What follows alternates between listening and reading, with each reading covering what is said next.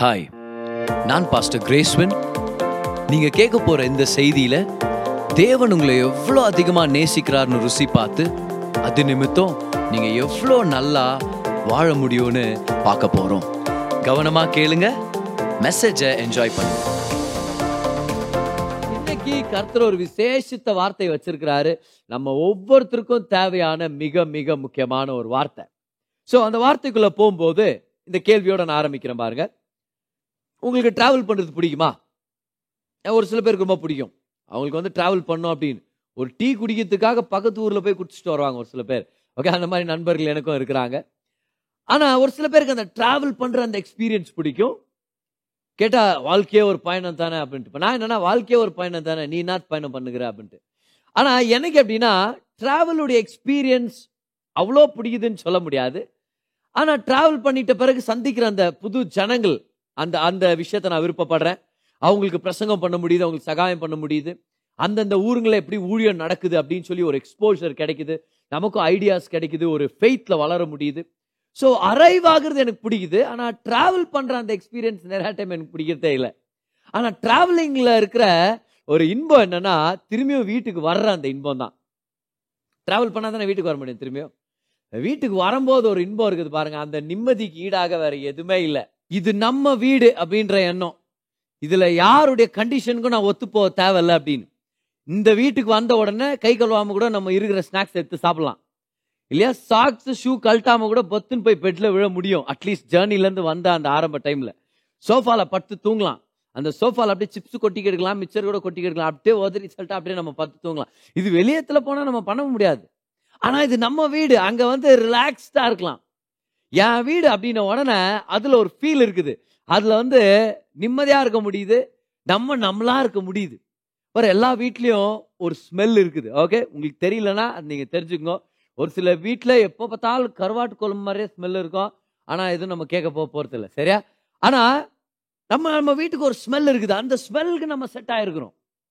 அது மட்டும் இல்லை, நம்ம வீட்டுக்கு போன உடனே கரெக்டாக இந்த இடத்துல தான் சாவி வைக்கணும்னு நம்மளுக்கு தெரியும். அதை நம்ம தான் உருவாக்கணும். அங்கே வச்சு வச்சு வச்சு அது சாவி வைக்கிற இடமா மாறிச்சு. யாரும் சொல்ல நம்மக்கிட்ட.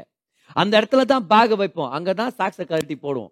ஓகே, ஸோ ட்ராப் ஸ்பாட்ஸ் அங்கே தான் இவால்வ் ஆகுது. இன்னொரு விஷயம் பாரு, நம்மளாம் ஒத்துக்கணும், நம்ம வீட்டில் டாய்லெட் போகிறது அதே ஒரு வேற ஒரு சுகம். ஓகே, நான் சார் இது வந்து ஒரு ஆன்லைன் சர்வீஸில் சொல்ல முடியுமா? எந்த லைன் சர்வீஸில் சொன்னாலும் இதுதான் உண்மை. ஓகே, நம்ம வீட்டில் வந்து நம்ம வீட்டில் பாரத்தை இறக்கி வைக்கிறது வந்து ஒரு அருமையான விஷயம். அங்க ரிலாக்ஸ்டா இருக்கிறோம். நம்ம நம்ம வீடு இது பாருங்க. சைக்காலஜிஸ்ட் சொல்றாங்க, ரொம்ப ஊர் சுத்திட்டு இருக்கிறது வந்து உடலுக்கு ஆரோக்கியமே இல்லை அப்படின்னு. முதலாவது உணவு, ரெண்டாவது அந்த பழக்கமே சரியில்லைன்னு. ஏன்னா வீட்டுக்கு வரும்போது தான் நம்ம ஆரோக்கியம் அடைய முடியுதான். நம்மளுடைய சரீரங்களுக்கு ஒரு வீடுன்னு ஒன்று தேவை. இப்போ ஒரு சில பேர் வந்து, இல்லை எனக்கு வீடே வேண்டாம், நான் வந்து காரே ஒரு வீடு மாதிரி பண்ணிக்கி நான் ஊர் ஊரா சுத்தின்னு போவேன் அப்படின்னு. ஆனால் இது வரைக்கும் ப்ரூவ் ஆகல பாருங்க. அவங்களாம் ரொம்ப ஆரோக்கியமா இருக்கிறாங்க. ஏன்னா யூடியூப் வீடியோலாம் பார்க்கும்போது ரொம்ப சந்தோஷமா எந்த பிரச்சனையும் இல்லாத மாதிரி இருக்கிறாங்க. ஆனால் ஒருத்தர் வீடுன்னு ஒன்று இருந்தால் அந்த வீட்டுக்கு வர்றது ரொம்ப ஆரோக்கியமானதான். ரொம்ப சிம்பிளாக சொல்கிறேன் பாருங்களேன், டிராவல் பண்ணிட்டே இருக்கிறது நம்மளுக்கு ஆரோக்கியம் இல்லை. நம்ம வீட்டுக்கு அப்பப்போ வந்து தங்கி ரெஸ்ட் எடுத்து புத்துணர்ச்சியை பெற்றுக்கிட்டு, ஒரு புது எனர்ஜியை ரிசீவ் பண்ணிக்கிட்டு, புது சாப்பாடை பெற்றுக்கிட்டு ரிஃப்ரெஷ் ஆகுறது ஒவ்வொரு மனுஷனுக்கும் ரொம்ப முக்கியமானது. அப்பதான் எனக்கு இந்த கேள்வி வருது, நம்ம சரீரத்துக்கு ஒரு வீடு தேவை, அந்த வீட்டில் வந்து அவன் திரும்பி ஆரோக்கியம் அடைய முடியும்னா, அப்போ நம்ம ஆத்மாவுக்கு ஒரு வீடு இருந்தால் நல்லா இருக்குமே. ஆத்மாவுக்கு ஒருவேளை வீடு இருக்குதோ? ஒருவேளை ஆத்மாவுக்கு வீடு இருந்தா அந்த வீட்டுக்குள்ள ஆத்மாவை கொண்டு போய் நம்மளுடைய மனது, நம்மளுடைய வில் பவர், நம்மளுடைய மனசாட்சி, நம்மளுடைய சிந்தைகள், இதெல்லாம் இருக்கிற இடம் தான் நம்முடைய ஆத்மா. நம்முடைய ஆத்மாவை நம்ம திரும்பவும் சுகமா பார்த்துக்க முடியுமே. திரும்பவும் அது சுகமடைஞ்சு நம்மளுடைய ஆத்மா அநேக விஷயத்துல ஆரோக்கியம் அடைய முடியுமே. அப்போ ஆத்மாவுக்கும் ஏதாவது ஒரு வீடு இருக்குதான் நம்ம கொண்டு போறதுக்கு. ஆத்மா ஆரோக்கியமா இருந்தா தானே எல்லாமே ஆரோக்கியமா இருக்கும். மூணு யோவான் ரெண்டாம் வசனத்தை படிக்கிறோம். அப்போஸ்தலர் யோவான் வயது சென்றவரா, தேவனுடைய உள்ளத்தை அறிஞ்சு கொண்ட ஒரு சீஷனாக எழுதுற வசனத்தை கவனிங்களா. அவர் சொல்றாரு, பிரியமானவனே, உன் ஆத்துமா வாழ்கிறதை போல நீ எல்லாவற்றிலும் வாழ்ந்து, அந்த வாழ்ந்துன்ற வார்த்தை வந்து செழிப்பு, நீ எல்லாவற்றிலும் செழித்து சுகமா இருக்கும்படி வேண்டுகிறேன். பாருங்க, செழிப்பும் வந்துருச்சு, சுகமும் வந்துருச்சு. ஏன்னா இயேசுவை பின்தொடர்ந்து போனோம்னா சுகமும் செழிப்பும் நம்மளை தொடர்ந்து வரும். சுகத்தையும் செழிப்பையும் நம்ம தேடி போத்தாவில சுவிசேஷத்தை பிடிச்சிக்கிட்டு ஏசுவை பின்பற்றி வந்தோம்னா ஹெல்த் அண்ட் வெல்த் நம்ம பின்னாடி வரும். ஓகே, அது ரொம்ப முக்கியமான விஷயம், ஞாபகம் வச்சுங்க அதை.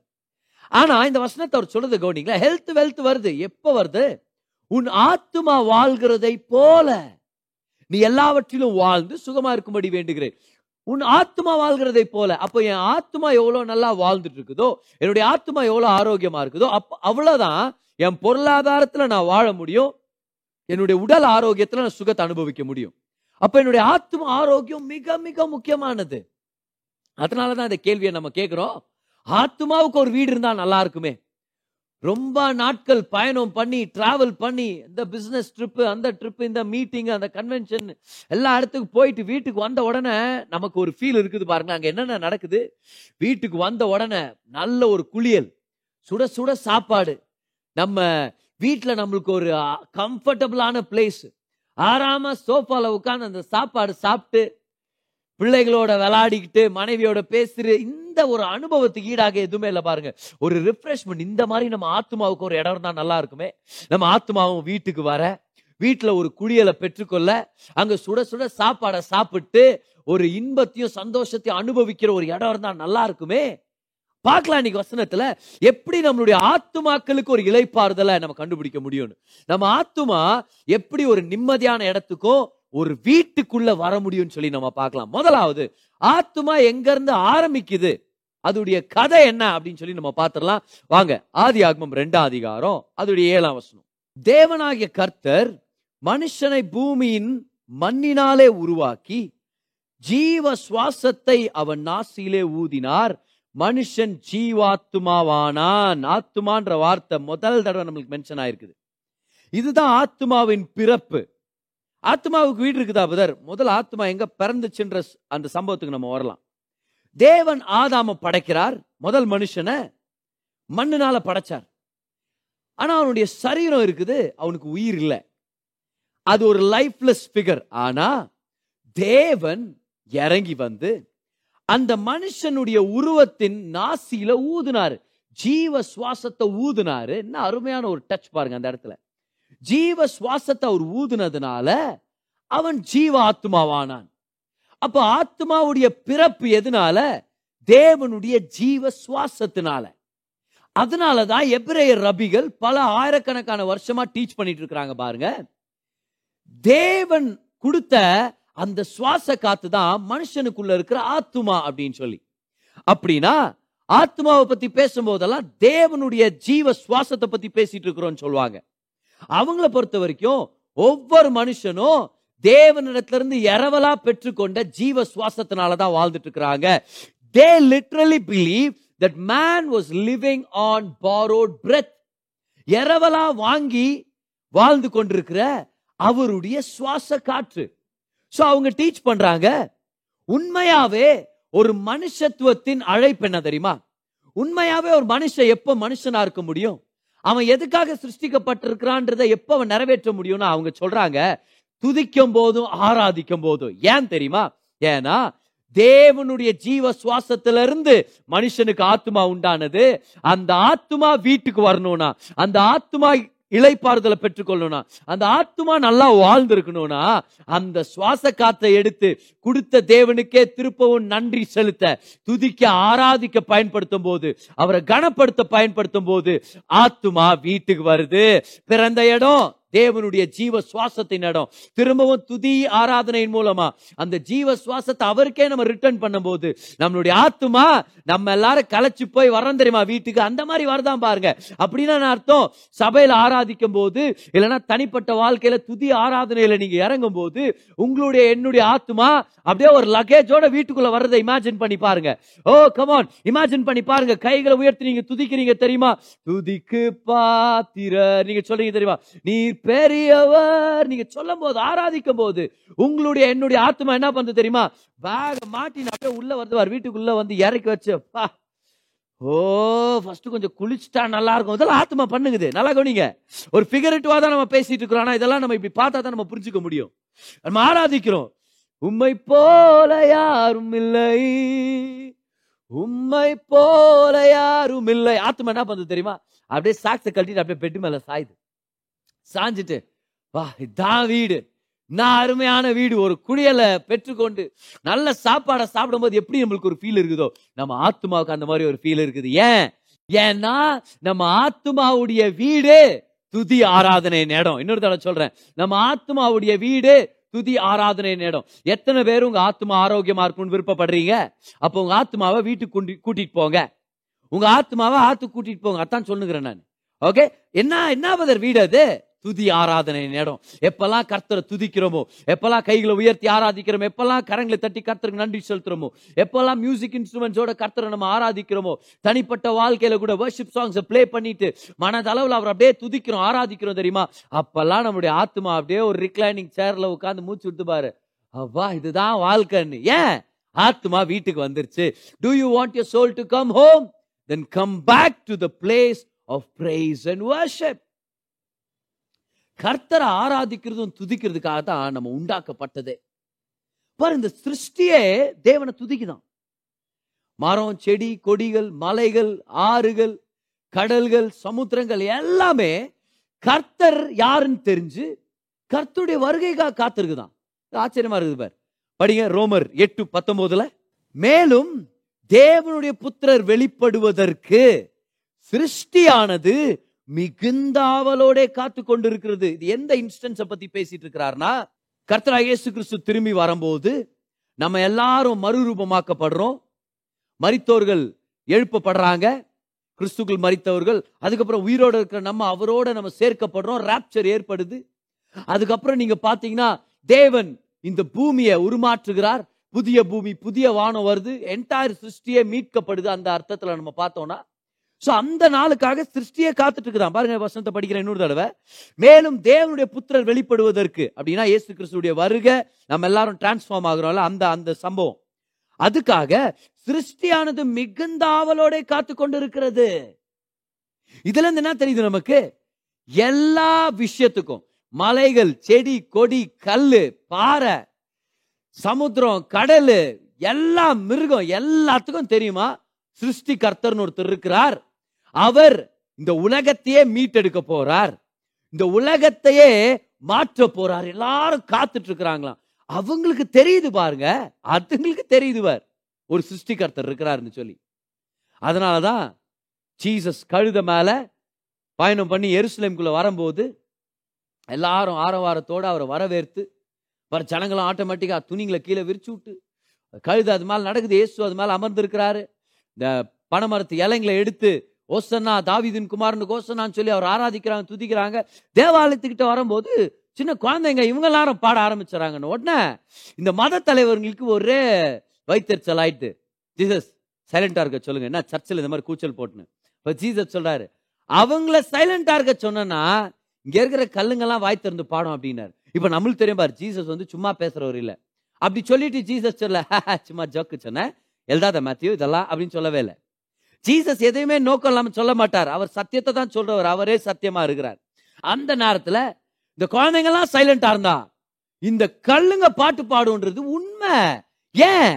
ஏன்னா இந்த சிருஷ்டியே தேவனுக்காக காத்திருக்குது, எப்பதான் மீட்பு நடக்கும். எல்லாத்துக்கும் தெரியுமா அப்படின்னா, ஜீவன் இல்லாத வஸ்துக்களுக்கு கூட தெரியுது கர்த்தர் தான் தேவன். இப்ப எனக்கு புரியல பாதி என்னன்னு சொல்லி, எப்படி பிரதர் இது லாஜிக்கலா எனக்கு தெரியல, எனக்கு புரியல, அதை மட்டும் சொல்றேன். I have no idea how this work, but one thing I know, creation knows that there's a creator and it is waiting for its creator. அதுங்களுக்கு தெரியுது, நமக்கு அதை விட அதிகமா தெரியணும். அதனாலதான் நம்ம உயிரோட இருக்கிறதுக்கான அர்த்தத்தை சங்கீதம் நூத்தி ஐம்பது ஆறாம் வசனத்தை படிக்கிறோம். சங்கீதங்களுடைய கடைசி வசனம் பாருங்க, அதுல போட்டிருக்குது, சுவாசமுள்ள யாவும் கர்த்தரை துதிப்பதாக. சுவாசம் உள்ள யாவும்னா என்ன அர்த்தம்? எல்லா மிருகத்தையும் சொல்றாரு அவரு. பாருங்க, எபிரேய மொழியுடைய பண்டிதர்களும் ஹீப்ரூ ஸ்காலர்ஸ் சொல்றாங்க, தேவனுடைய சுவாசம் உள்ள யாவும் கர்த்தரை துதிப்பதாக. அப்படின்னா உண்மையாவே துதிக்க வேண்டியவங்க யார் தெரியுமா? சிருஷ்டிக்கு தெரியுது, இவங்க துதிக்கலன்னா கல்லு துதிக்கும், அதெல்லாம் இருக்குது ஒரு பக்கம். ஆனா உண்மையாவே துதிக்கிறதுக்காகவே ஏற்படுத்தப்பட்ட ஜ ஜனங்க நம்ம நம்ம அவரை துதிக்கணும். ஏன்? ஏன்னா நம்ம மட்டும்தான் தேவனுடைய சுவாச காற்றை பெற்றவங்க. தேவன் எந்த மிருகத்துடைய நாசிலையும் ஊதுலவர், யானையுடைய நாசில ஊதி இருக்கிறது பார்த்தோமா பைபிள்ல? இல்லை டைனோசர் மூக்கில் ஊதுனாரா, இல்லை நாய் மூக்கில் ஊதுனாரா, இல்லைன்னா பூனையுடைய நாசியில் ஊதுனார். ஹண்ட்ரட் பர்சன்ட் பூனையுடைய நாசியில் மட்டும் ஆண்டவருடைய சுவாசம் இல்லை. அது ரொம்ப ஈஸி, யாராக இருந்தாலும் சொல்லிடலாம். அது அதுக்கெல்லாம் வளர்ச்சியை தேவை, ஆறாம சொல்லிடலாம், நான் கூட ஒத்துக்கிறாரு. எந்த மிருகத்துக்கும் தேவனுடைய சுவாசம் இல்லை, ஆனா மனுஷனுக்கு மட்டும் தேவனுடைய சுவாசம் இருக்குது அவனுடைய நாசியில. நம்ம தான் அவர்கிட்ட இரவலாக வாங்கப்பட்ட அந்த சுவாச காத்துனால நம்ம வாழ்ந்துட்டு இருக்கிறோம். இன்னைக்கு ஆண்டவர் நம்மளை பார்த்து சொல்றாரு, உன் வாழ்க்கை எதுக்கு தெரியுமா நான் கொடுத்துருக்கிறேன், ஏன் தெரியுமா உனக்குள்ள என்னுடைய ஜீவ சுவாசத்தை கொடுத்தேன், அந்த சுவாசத்தையே எடுத்து நீ என்னை கனப்படுத்தணும், என்னை மகிமைப்படுத்தணும், என்னை துதிக்கணும். அப்படி செய்யும் போது உன் ஆத்மா வீட்டுக்கு வருது. உன் ஆத்மா வீட்டுக்கு வந்துச்சுன்னா ஆரோக்கியமா இருக்கும். உன் ஆத்மா ஆரோக்கியமா இருந்துச்சுன்னா நீ ஆரோக்கியமா இருப்ப. ஏன் பிரியமானவனே, உன் ஆத்துமா வாழ்கிறதை போல நீ எல்லாவற்றிலும் வாழ்ந்து சுகமா இருக்க போற. ஏன் நம்ம கர்த்தரை ஆராதிக்கிறோம்? ஏன்னா நம்ம வாழ்ந்துட்டு இருக்கிறதே அவர் கொடுத்த சுவாசம் தான்.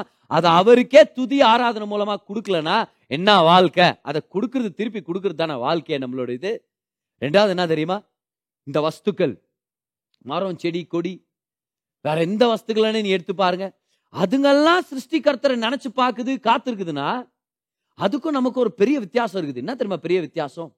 தேவனுடைய கிருபையை அனுபவிச்சது நம்ம மட்டும்தான்.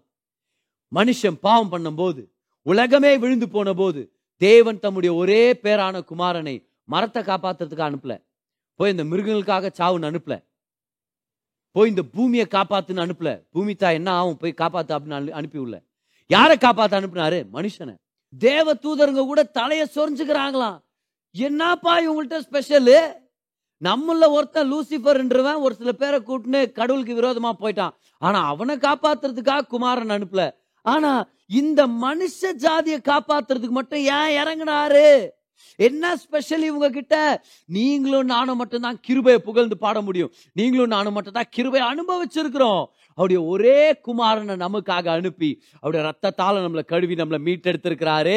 இன்னைக்கு தேவ தூதர்கள் தலையை சொரிஞ்சிட்டு இருக்கிறாங்களே ஒரு ஆச்சரியத்துல, நம்ம ஏன் தலையை சொரிய மாட்டேங்கிறோம்? ஒரு ஆச்சரியத்துல நம்ம ஏன் கேட்க மாட்டேங்கிறோம், நான் யார் ஆண்டவரே, எனக்காக ஏன் இறங்கி வந்தீங்க, என்ன ஏன் நீங்க காப்பாத்துறமா இருந்துச்சு, என்ன ஏன் அவ்வளவு நேசிக்கிறீங்க, துதி உமக்கே, புகழ் உமக்கே, என் வாழ்க்கை உங்களுடையது ஆண்டவரே, என் சுவாச காத்து உங்களுடையது, எல்லாமே உங்களுடையதுன்னு சொல்லி நம்ம கை உயர்த்தி நம்ம தான் துதிக்கணும். பாருங்க, ஹல்லேலூயா, கம் ஆன். அவர் கொடுத்திருக்கிற சுவாச காத்துனாலதான் நம்மளுடைய ஆத்மா உருவானது. அது நிமித்தம் நம்ம அவர் ஆராதிக்கும் போது நம்மளுடைய ஆத்மா வீட்டுக்கு வருது. இதை தான் நம்ம இந்த வாழ்க்கையில கத்துக்கணும். இந்த வாழ்க்கை நிறைய விதமான சம்பவங்கள் நிறைஞ்சது இல்லையா? ஏத்தம் இறக்கம், இருக்கிற காலம், இல்லாத காலம், நிறைய வித்தியாசமான சூழ்நிலைகளெல்லாம் நம்ம கடந்து போகணுமா இருக்குது. இந்த வாழ்க்கையில ஆராதிக்கவும் துதிக்க கத்துக்கிட்டவன் ஜெயிக்க கத்துக்கிட்டவன் தாவீதை போல. தாவீதுடைய ரகசியம் என்னது பாருங்க, சங்கீதம் நூத்தி மூணு அதுடைய முதல் ரெண்டு வசனத்தை படிக்கிறேன், கவனிங்க. தாவீது எழுதின சங்கீதம், என் ஆத்துமாவே கர்த்தரை ஸ்தோத்திரி, என் கர்த்தரே என் ஆத்மாவை ஆசீர்வதின்னு போடல, இல்ல அவர் ஆத்மா கிட்ட அவர் பேசி சொல்றாரு, என் ஆத்மாவே கர்த்தரை ஸ்தோத்திரி, என் முழு உள்ளமே அவருடைய பரிசுத்த நாமத்தை ஸ்தோத்திரி, என் ஆத்மாவே கர்த்தரை ஸ்தோத்திரி, அவர் செய்த சகல உபகாரங்களையும் மறவாதே. சார்ல்ஸ் பர்ஜன் அருமையான பிரசங்கியார் சொல்றாரு, முழு வேதத்தையே இந்த சங்கீதம் நூத்தி மூணுல நம்ம படிச்சிடலாமா, it's a Bible in a single psalm. ஆச்சரியமான விஷயம் என்னன்னா, இதுல இருபத்தி ரெண்டு வசனங்கள் இருக்குது, எபிரேய மொழியில கூட இருபத்தி ரெண்டு எழுத்துக்கள் இருக்குது. சோ ஒரு சில வேத வல்லுநர்கள் சொல்றாங்க, மனுஷனுடைய ஜீவனுக்கான அர்த்தத்தையே தேவன் இங்க காமிச்சிருக்கிறாரு. மனுஷனுடைய வாழ்க்கை ஏல இருந்து ஜெட் வரைக்கும் என்ன அப்படின்றத ஆண்டவர் இங்க கொடுத்திருக்கிறாரு இருபத்தி ரெண்டு வசனத்துல அப்படின்றாங்க. முதல் வசனத்துல என்ன போட்டிருக்குது, என் ஆத்மாவே கர்த்தரை ஸ்தோத்திரி, இப்படிதான் ஆரம்பிக்கிறார். எப்படி முடிக்கிறார் பாருங்க இந்த சங்கீதத்தை இருபத்தி ரெண்டாம் வசனத்துல, என் ஆத்துமாவே கர்த்தரை ஸ்தோத்திரி. ஆரம்பமும் என் ஆத்துமாவே கர்த்தரை ஸ்தோத்திரி, முடிவும் என் ஆத்துமாவே கர்த்தரை ஸ்தோத்திரி. அதுவும் முடிவுல டேவிட் பயங்கர டிராமாட்டிக் ஆயிடுறாரு, ரொம்பவே ஆர்வமா இறங்கிடுறாரு.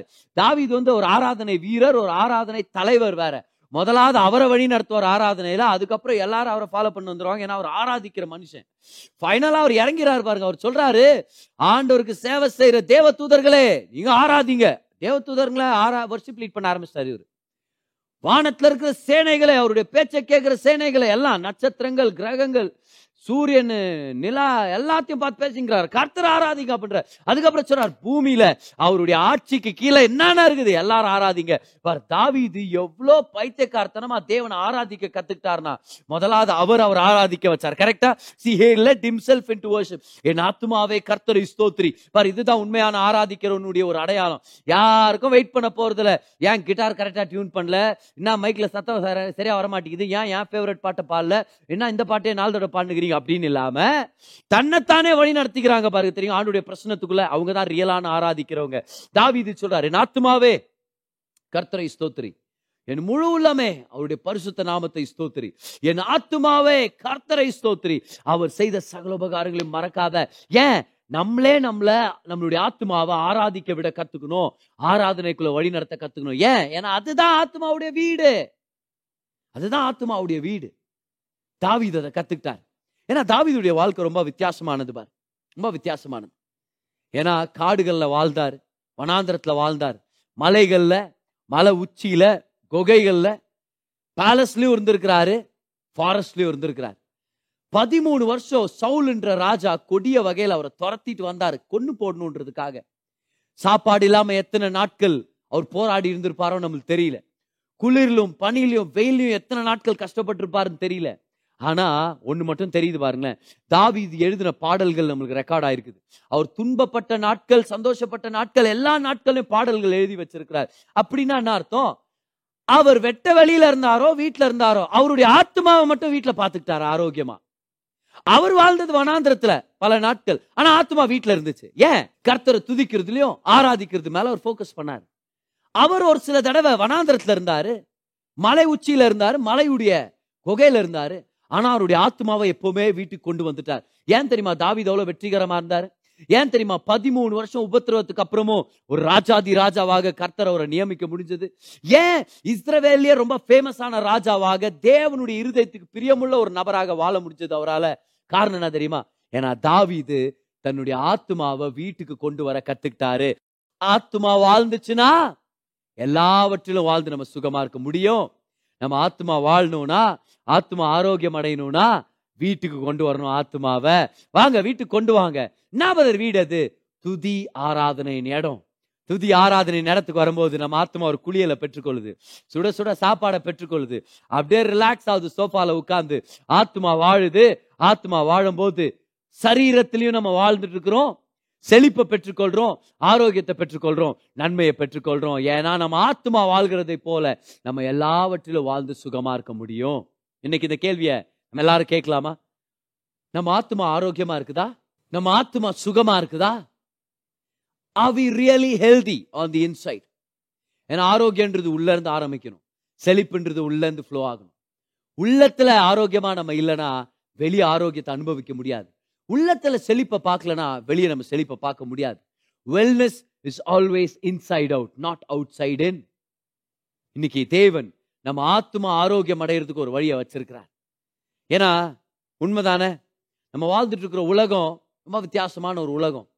நிறைய பில்ஸ் இருக்குது, ரொம்ப பிஸியா இருக்கிறோம். இந்த காலகட்டத்தில் வாழ்றது ரொம்ப ஸ்ட்ரெஸ்ஃபுல்லா இருக்குதுன்றது உண்மைதான். எவ்வளோ விஷயங்களை பார்க்கணுமா இருக்குது, எவ்வளோ பில்ஸ் பெண்டிங்ல இருக்கும். பிள்ளைகளை படிக்க வைக்கணும், நல்ல ஸ்கூல்ல படிக்க வைக்கணும், ஃபீஸ் அதிகமா இருக்குதுன்ற ஒரு யோசனை வேற. நல்ல கெரியரை பர்சியூ பண்ணணும், நிறைய காம்படிஷன் இருக்குது. என்ன பண்றது? ஒரு ரஷ் ஒரு ரஷ் இருக்குது. யோ, இவனை கால் தடிக்க விடணுமா, இல்லை நான் கர்த்தரை நம்பட்டுமா, ஒரு பெரிய ப்ரெஷர். பாருங்க, இந்த ப்ரெஷர் நிறைஞ்ச உலகத்துல எப்படி ஆரோக்கியமா வாழ்றது? ஆத்மாவை வீட்டுக்கு கொண்டு வராம, ஆத்மாவை துதி ஆராதனை இடத்துக்கு கொண்டு வராம. ஏன்னா சில பேர் பாருங்க, நம்மளுடைய ஆத்மா இன்னும் சுத்தி தெரிஞ்சுட்டு தான் இருக்குது. வீட்டுல இருக்கிறோம், ஏன் சர்ச்சுக்குள்ள வந்துட்டு கூட ஆராதிக்காம இருக்கிறோம். ஆத்மா இன்னும் வீட்டுக்கு வரல. வீட்டுல உட்கார்ந்து இருக்கிறோம், பெட்டு மேல பத்துன்னு இருப்போம் பாரு. ஆனா மைண்டு அப்படியே ஒரு நாற்பத்தி எட்டு இடங்களை ஊர் சுத்தி டயர்ட் ஆயிட்டுக்கோம் பாரு. இவன் என்னை பத்தி அப்படி பேசுறான், அவன் என் உருப்பிட மாட்டிக்கிறா, இவன் எப்ப திருந்த போறான், இந்த சூழ்நிலை எப்ப மாறப்போகுது, இந்த பண பிரச்சனை எப்ப தீரப்போகுது, இந்த கடனை எப்ப கட்ட போறேன், டாக்டர் வேற இந்த ரெண்டு நாளுக்கு அப்புறம் இந்த ஆப்ரேஷன் என்றார், என்ன பண்றதுன்னு தெரியலையே.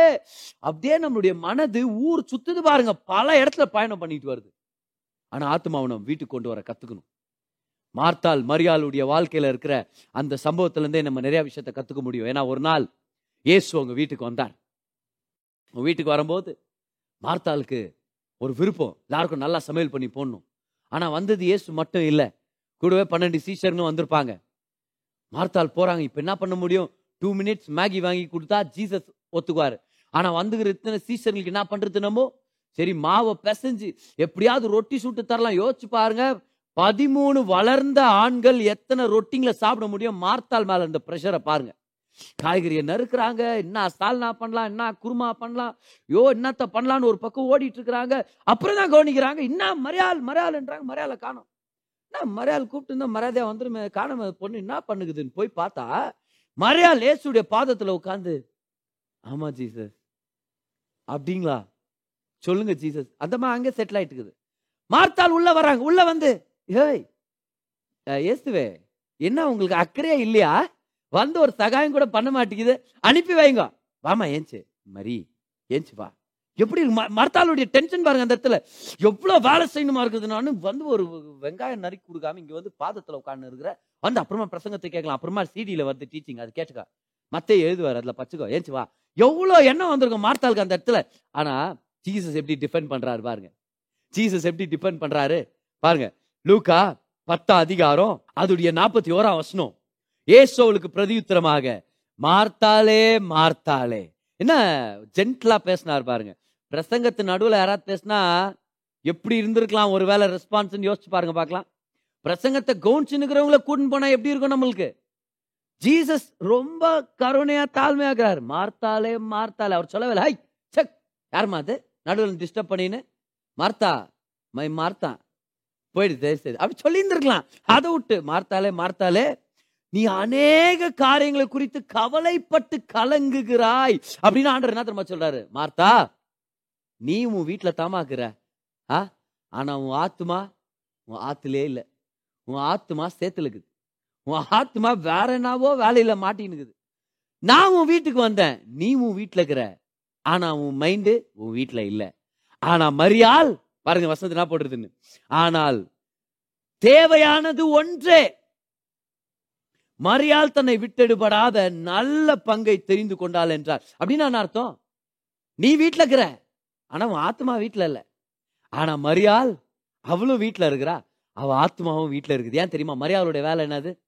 ஜீசஸை பார்க்கறது, ஜீசஸுடைய வார்த்தையை கேட்கறது, அவர் மேலேயே நோக்கமா இருக்கிறது, அவருடைய சுவிசேஷத்தை கேட்டு நிறைய விஷயங்களை பெற்றுக்கொள்றது. ஏன்னா மரியாளுக்கு தெரியும், அவர் நினைச்சாருன்னா அஞ்சு அப்பர் ரெண்டு மீன் எடுத்து அஞ்சாயிரம் பேர் சாப்பாடு போடுவார்.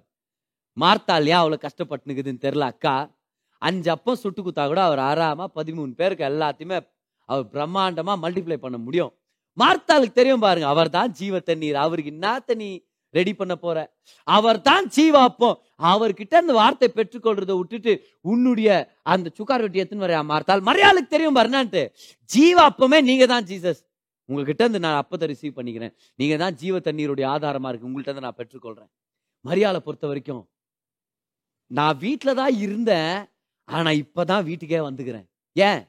இவ்வளோ நேரம் என் சரீரம் என் வீட்டில் இருந்துச்சு, இப்போ என் ஆத்மா வீட்டுக்குள்ளே வந்துருச்சு. என்ன இடம் அது?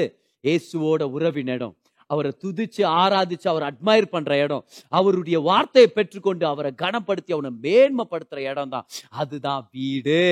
மரியாளை பொறுத்த வரைக்கும் அவளுடைய ஆத்மா வீட்டுக்கு வந்தாச்சு. ஆனால் மார்த்தாளை பொறுத்த வரைக்கும் கால் என்னவோ வீட்டுள்ளதான் இருக்குது, ஆனா மனசு கவலைப்பட்டு கலங்கிட்டு இருக்குது. இன்னைக்கு இந்த கேள்வியை நம்ம கேட்கலாம், நம்ம ஆத்மாக்குள்ள நம்மளுடைய மனசுல நிறைய கவலைகளும் பயங்களும் இருந்துச்சுன்னா இன்னும் நம்ம ஆத்மா வீட்டுக்கு வரலன்னு அர்த்தம், இன்னும் நம்ம ஆத்மாவுக்குள்ள ஆரோக்கியமா இல்லைன்னு அர்த்தம், இன்னும் நம்ம ஆத்மா வாழவே இல்லைன்னு அர்த்தம். எப்ப பார்த்தாலும் பயம், எப்ப பார்த்தாலும் கவலை. யாராவது உங்களை பார்த்து குட் மார்னிங் சொன்னா, ஆமா குட் மார்னிங் தான் குறைச்சல் அப்படின்னு உங்களுக்கு ஒரு எண்ணம் வருதா உள்ள இருந்து? அப்ப அது ஒரு அடையாளம் உங்க ஆத்மா ஆரோக்கியமா இல்லைன்னு. எப்படிப்பா இருக்கிற? நல்லா இருக்கிறேன் பதர் அப்படின்னு சொன்னீங்கன்னா, நான் நல்லா இருந்து என்ன பதர் யூஸ், நான் நல்லா இருக்க போறேன்னு யார் பதர் சொன்னது, இப்ப நீ கேட்டதுனால நல்லா ஆயிடுவானா பதர், இந்த மாதிரி எல்லாம் ரெஸ்பான்ஸ் இங்க வந்து நினைச்சுனா என்ன தந்துருமா? என்னவோ பிரச்சனை, நம்ம ஆத்மாவில பிரச்சனை. மார்த்தால போல நிறைய கவலை, நிறைய கலங்கிட்டு இருக்கிறோம். இன்னைக்கு ஆண்டவர் மார்த்தாள் கிட்ட அந்த ஆன்சரை கொடுக்குறாரு பாருங்க. அவர் சொல்றாரு, மார்த்தாள் நீ வீட்டுல இருக்கிற, ஆனா உன் ஆத்துமா வீட்டுல இல்லாமா, அப்படியே ஊர் சுத்தின்னுக்குதுமா, கவலை பயம் கலக்கம் அப்படியே ஊர் சுத்தின்னுக்குது. ஆனா மரியாள் தானும் வீட்டுலதான் இருக்கிறா, தான் மனசும் வீட்டுக்கு வந்துருச்சு, ஏன்னா நான் தான் வீடு. பேதுருக்கிட்ட ஏசு கேட்கிறாரு அன்னைக்கு, நான்ப்பா எல்லாரும் போயிட்டாங்க, நீங்களாம் போலியா, எல்லாரும் என்னை விட்டுட்டு போயிட்டாங்க, என் டீச்சிங் புரியலன்னு போயிட்டாங்க. நீ போலியான உடனே பேதுரு சொல்றாரு, எங்க போவாண்டவரு, ஜீவனுக்கான வார்த்தை உங்ககிட்ட தானே இருக்குது. அப்படின்னா பேதுரு சொல்றாரு, எங்க போவ, நீங்க தான் எங்க வீடு, உங்ககிட்ட தான் ஜீவன் இருக்குது, நீங்க தான் ஜீவன், நீங்க தான் வீடு, நீங்க தான் வாசஸ்தலம், நீங்க தான் டெஸ்டினேஷன், உங்களை கொண்டு இன்னொரு இடத்துக்கு போல இயேசுவே, நீங்க தான் இன்னைக்கு எல்லாமே. மரியாதை அதை கத்துக்கிட்டாங்க பாருங்க அன்னைக்கு. ஆனா மார்த்தாள் காண்டு சொல்லி கொடுக்குறாரு இந்த நாற்பத்தி ஓராம் வசனத்துல, மார்த்தாலே மார்த்தாலே நீ அநேக காரியங்களை குறித்து கவலைப்பட்டு கலங்குகிறாய், தேவையானது ஒன்றே. ஸ்டாப். தேவையானது ஒன்றே ஒன்றே ஒன்றே. எல்லா சீசர்களும் ஸ்டாப் பண்ணு, எல்லாருக்கும் எல்லாருக்கும். ஏன்? ஏன்னா தேவையானது ஒண்ணுன்னு சொன்னாரு, தேவையானது ஒரு விஷயம்னு சொன்னாரு, வாழ்க்கைக்கு தேவையானது ஒரே விஷயம். அது என்னன்னு எழுதிக்கலாம் எழுதிக்கலாம் மத்தேயு ஒருவேளை நோட்ஸ் எழுத ஆரம்பிச்சிருக்கலாம், யோவான் ஒருவேளை லேட்டரா நான் ஒரு புக் எழுதுறேன்னா மோஸ்ட்லி இதை எழுத போறேன். ஓ, எல்லாரும் வெயிட் பண்ணிட்டு இருக்கிறாங்க. தேவையானது ஒன்று ஒன்று ஒன்று. என்னவா இருக்கும் என்னவா இருக்கும் சொல்லுங்க ஜீசஸ். வாழ்க்கை நான் என்னன்னு எங்களுக்கு சொல்லி கொடுங்க ஜீசஸ். தேவையானது ஒன்றே. அடுத்த ஸ்டேட்மெண்ட் பாருங்க. மரியாள் தன்னை விட்டு எடுபடாத நல்ல பங்கை தெரிந்து கொண்டால். இல்ல, மரியாள் தெரிஞ்சுக்கிட்டா அந்த என்ன ஒன்று ஜீசஸ். அதான் சொன்னே, தேவையானது ஒன்றே. சொல்லுங்க ஜீசஸ். மரியாள் தன்னை விட்டு எடுபடாத நல்ல பங்கை தெரிந்து கொண்டால். ஜீசஸ் சொல்லுங்க ஜீசஸ். தேவையானது ஒன்றுன்ட்டு சம்மந்தப்படாம இன்னொன்னு சொல்லுங்கிறீங்களே. ஜீசஸ் உடைய ஸ்டைல் இதுதான். ஏன்னா அவர் சொல்லவே இல்லை பாருங்க, அந்த இடத்துல ரெக்கார்ட் ஆகவே இல்லை பாருங்க. ஏசு இப்படி சொன்னார், மரியாள் இப்படி கேட்டாங்க. ஏசு தேவனுடைய ராஜ்யம் இப்படிப்பட்டது என்றார், மரியாள் பிரதியுத்தரமாக தேவன் இப்படி என்றால் அப்படி என்ன. அதற்கு இயேசு, மரியாளே மரியாளே எதுவும் கவலைப்படாதே, என்னுடைய இரண்டாம் வருகையில் நான் போதிக்க போறேன். அப்பொழுது மரியாள், இல்ல இயேசுவே நான் இப்படி நினைத்துக் கொண்டேன். அதற்கு இயேசு, அப்படி நீ நினைக்க கூடாது. இந்த மாதிரி ஒரு கான்வர்சேஷன் கொடுத்து ஃபைனலா மரியாள் தேங்க்யூ ஜீசஸ். ஒரு பைபிள் காலேஜ் ஸ்டார்ட் பண்ற அளவுக்கு எனக்கு லெசன் கெச்சிச்சு, மூணு டைரி நோட்ஸ் எழுதிட்டேன், thank you Jesus thank you so much அப்படின்னு வரவே இல்லை. என்ன பேசினாங்கன்னு தெரியல, என்னதான் கான்வர்சேஷன் ஆனது தெரியல. ஆனா இயேசு சொல்றாரு, தேவையானது ஒண்ணு. சொல்லுங்க ஆண்டவர், அது என்ன?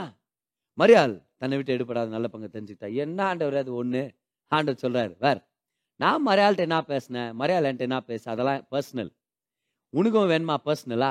வந்து உட்கார் என் சமூகத்துல, வந்து உட்கார்ந்து உன் ஆத்மாவை வீட்டுக்கு கொண்டு வா, வந்து என்னை ஆராதிக்க கத்துக்க, துதிக்க கத்துக்க.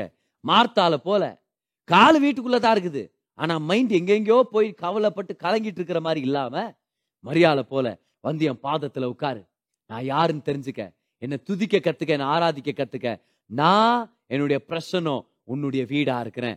எப்பவும் ஆத்மா துதி ஆராதனின் மத்தியில வீட்டுக்கு வருதோ அப்பவும் ஆத்மா ஆரோக்கியம் அடையுது. எப்பவும் ஆத்மா ஆரோக்கியம் அடையுதோ அப்பவும் வாழ்க்கையே ஆரோக்கியம் அடையும். உன் வாழ்க்கையே வெற்றி சிறக்க நான் செய்ய போறேன். நீ எல்லாவற்றிலும் வாழ்ந்து சுகமா இருக்க முடியும். ஆமென். இன்னைக்கு கர்த்தர் அருமையான விஷயத்தை நம்ம சொல்லி கொடுத்துட்டு இருக்கிறார். ஒருவேளை இன்னைக்கு தாவீதை போல வனாந்திரத்துல நீங்க இருக்கலாம், இல்லை ஏதாவது ஒரு காட்டில் ஒளிஞ்சிட்டு இருக்கிற மாதிரி இருக்கலாம், இல்லை அநேக யுத்தங்கள் மத்தியில் நீங்கள் இருக்கலாம். கர்த்தர் தாவீதுடைய வாழ்க்கையில் என்ன செஞ்சாருன்றது நம்ம வாழ்க்கையில் செய்ய முடியும். ஆனால் தாவீது செஞ்சதை நம்ம செய்ய கற்றுக்கணும். என்ன தெரியுமா சொல்லணும்? என் ஆத்துமாவே கர்த்தரை ஸ்தோத்திரி. அப்படின்னா நான் அர்த்தம், நம்மளை நம்ம ஆராதனைக்குள்ள வழி நடத்த கற்றுக்கணும்.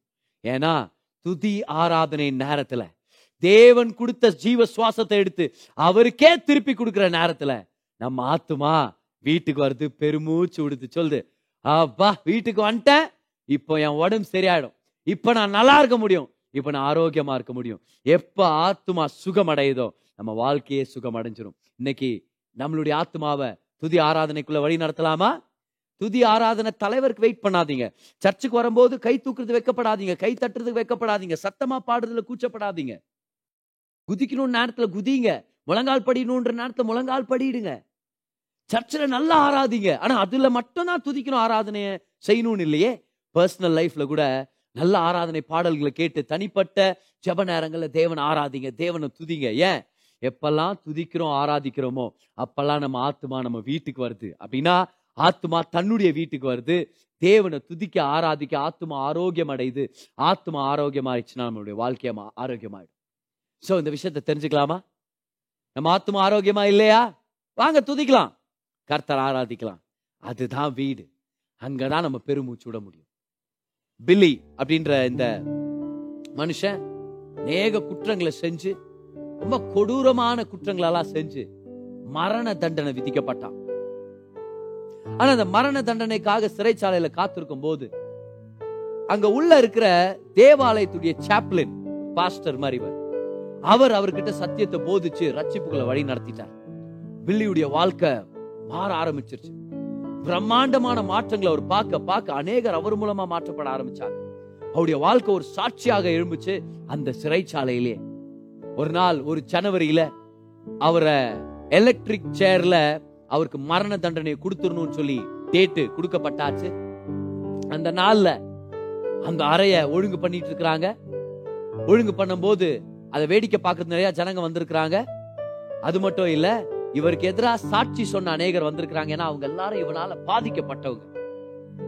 ஸ்கிரீன் இன்னும் போட்டிருக்கிறாங்க, உள்ள என்ன நடக்குதுன்னு தெரியல. எலக்ட்ரிக் சேர் விஷயத்தெல்லாம் அரேஞ்ச் பண்ணிட்டு இருக்கிறாங்க. அப்போ ஒரு பாடலுடைய சத்தம் கேட்டுச்சான். அமேசிங் கிரேஸ் அப்படின்ற ஆங்கில பாடல். அமேசிங் கிரேஸ், எவ்வளோ இனிமையான சத்தம். How sweet the sound that saved a wretch like me.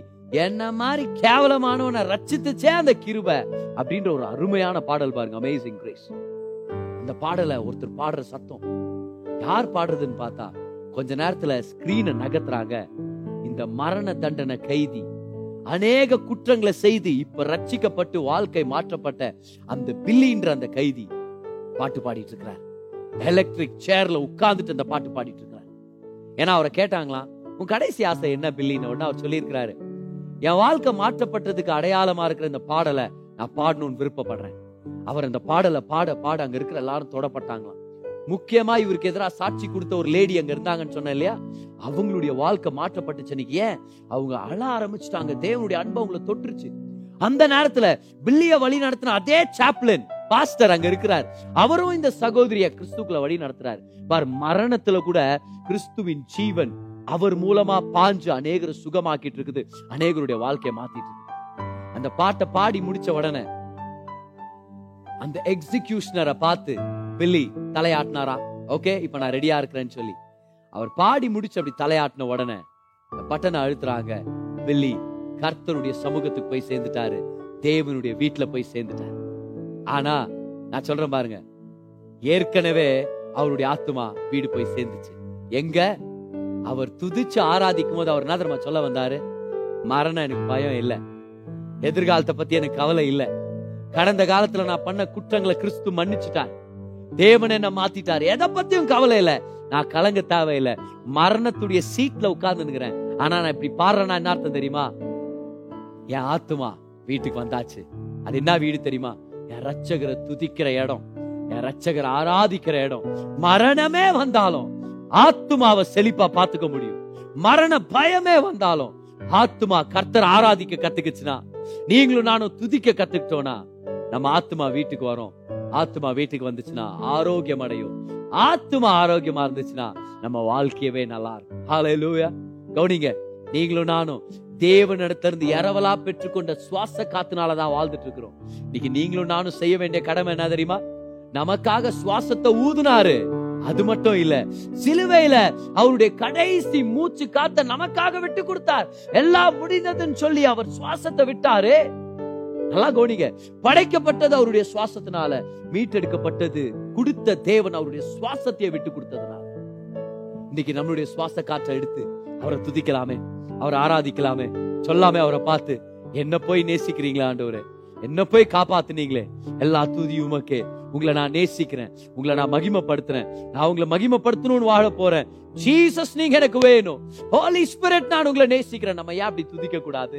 இப்படி துதிக்க துதிக்க துதிக்கதான் உண்மையாவே ஒரு மனுஷனா மாறுறோம், உண்மையாவே நம்ம அழைப்பை நிறைவேற்றிட்டு இருக்கிறோம், நம்ம வாழ்க்கைக்கு அர்த்தத்தை நம்ம கண்டுபிடிக்கிறோம். உங்க ஆத்மா ஆரோக்கியமா இருக்குதா இல்லனா கர்த்தரை துதிங்க, ஆராதிங்க.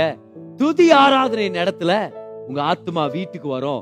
உங்க ஆத்மா வீட்டுக்கு வந்துருச்சுன்னா உங்க வாழ்க்கை தேவனுடைய முன்னிலையில தேவனுடைய சமூகத்தின் நிமித்தம் கிருபை நிமித்தம் அது ஆரோக்கியம் அடையும், அது சுகமடையும். இயேசுவின் நாமத்தில் ஹல்லேலூயா. கரங்களை தட்டி கர்த்தருக்கு நன்றி சொல்லுங்க. நீங்க கேட்ட இந்த பாட்காஸ்ட் உங்களுக்கு ஆசீர்வாதமா இருந்திருக்கும். அநேகருக்கு இதை ஷேர் பண்ணுங்க. மீண்டும் அடுத்த பாட்காஸ்ட் உங்களை சந்திக்கிற வரைக்கும் ஞாபகம் வச்சுக்கோங்க, தேவன் உங்களை அதிகமா நேசிக்கிறார்.